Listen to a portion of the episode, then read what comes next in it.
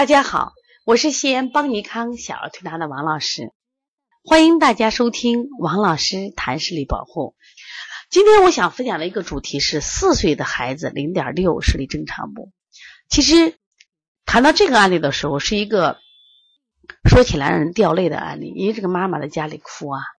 那这个孩子四岁的时候，幼儿园就正常的例行检查视力，那么四岁他说视力是零点六。那么有的孩子可能是零点八，有点一零一点零。那么往往一点零的孩子，我们都认为他特别好。哎，你的孩子没问题，好着呢。零点八的，嗯，不错。零点六的视力，嗯，这孩子可能是弱视了，或者说你就近视了。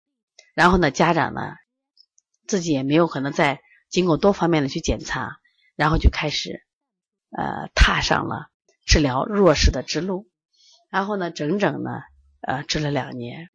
这是我们其中一个孩子的案例，练了两年，两年后呢，妈妈呢约了呃一个非常非常有名的专家来复诊，结果这个专家拿到这个孩子的化验单的时候，就说你孩子压根儿就不是弱视，他是好端端的一个正常眼睛被过度治疗成今天的近视眼了，晴空霹雳呀！这副家长受不了啊，他我们真的是在一个医院里去治疗的呀。怎么能会出现这种情况？他简直是不可信呀！但是你还就是谈到四岁的孩子到底该多少视力？其实大家知道，人的视力的发育跟身高一样，它都是长着呢。一个四岁的孩子不可能一点零、一点二的视力。如果一个四岁的孩子一点零、一点二的视力，他毕竟是近视眼，因为他提前发育了嘛。中这个在谈视力的时候，这样一句话叫“满则亏”，什么意思？当你提前发育到一点二、一点五的视力的时候，你下来就该走入什么呀？近视眼了。所以说，一个四岁的孩子正常视力就是零点六的视力，非常正常。周围的零点八、一点零的视力是发育过了，但是因为我们有些机构或者有某些人不够专业，那么对这个判断标准。就出了问题了，都以为孩子视力好一点就是好事那殊不知那是拿成人的一点零这把尺子来衡量是不对的呀。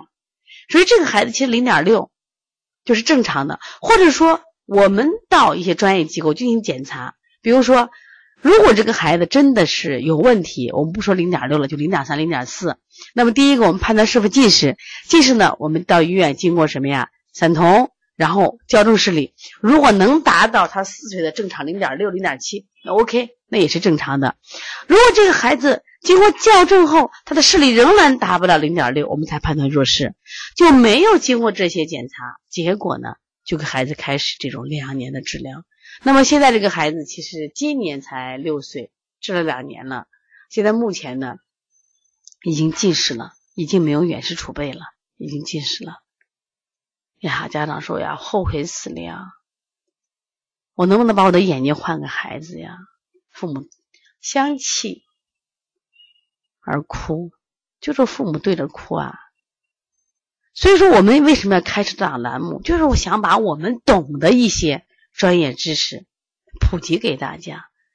在今天的社会里，我们过分的商业化。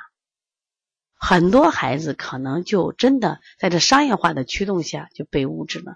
说那天我也看了一个，就是视频，讲了一个就是角膜塑形镜的推广的事情。就郑州呀，这上三幺五了啊，到了幼儿园去检查啊，所有的孩子都有视力异常，然后几乎给所有的孩子都戴上了角膜塑形镜，太可怕了吧！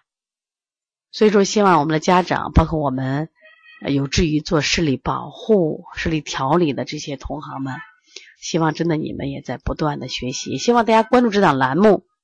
那么，让我们拥有更专业的这个关于眼科的知识、屈光的知识，也希望能用我们的能力去推广、去普及、影响一些人，去传播一些正确的用眼知识、保护视力的知识，让更多的孩子去受益。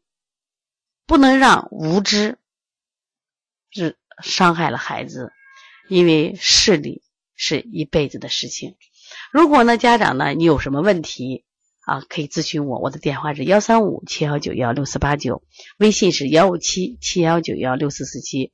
如果想咨询我们视力培训的课程话，可以加帮小编的微信幺八零九二五四八八九零。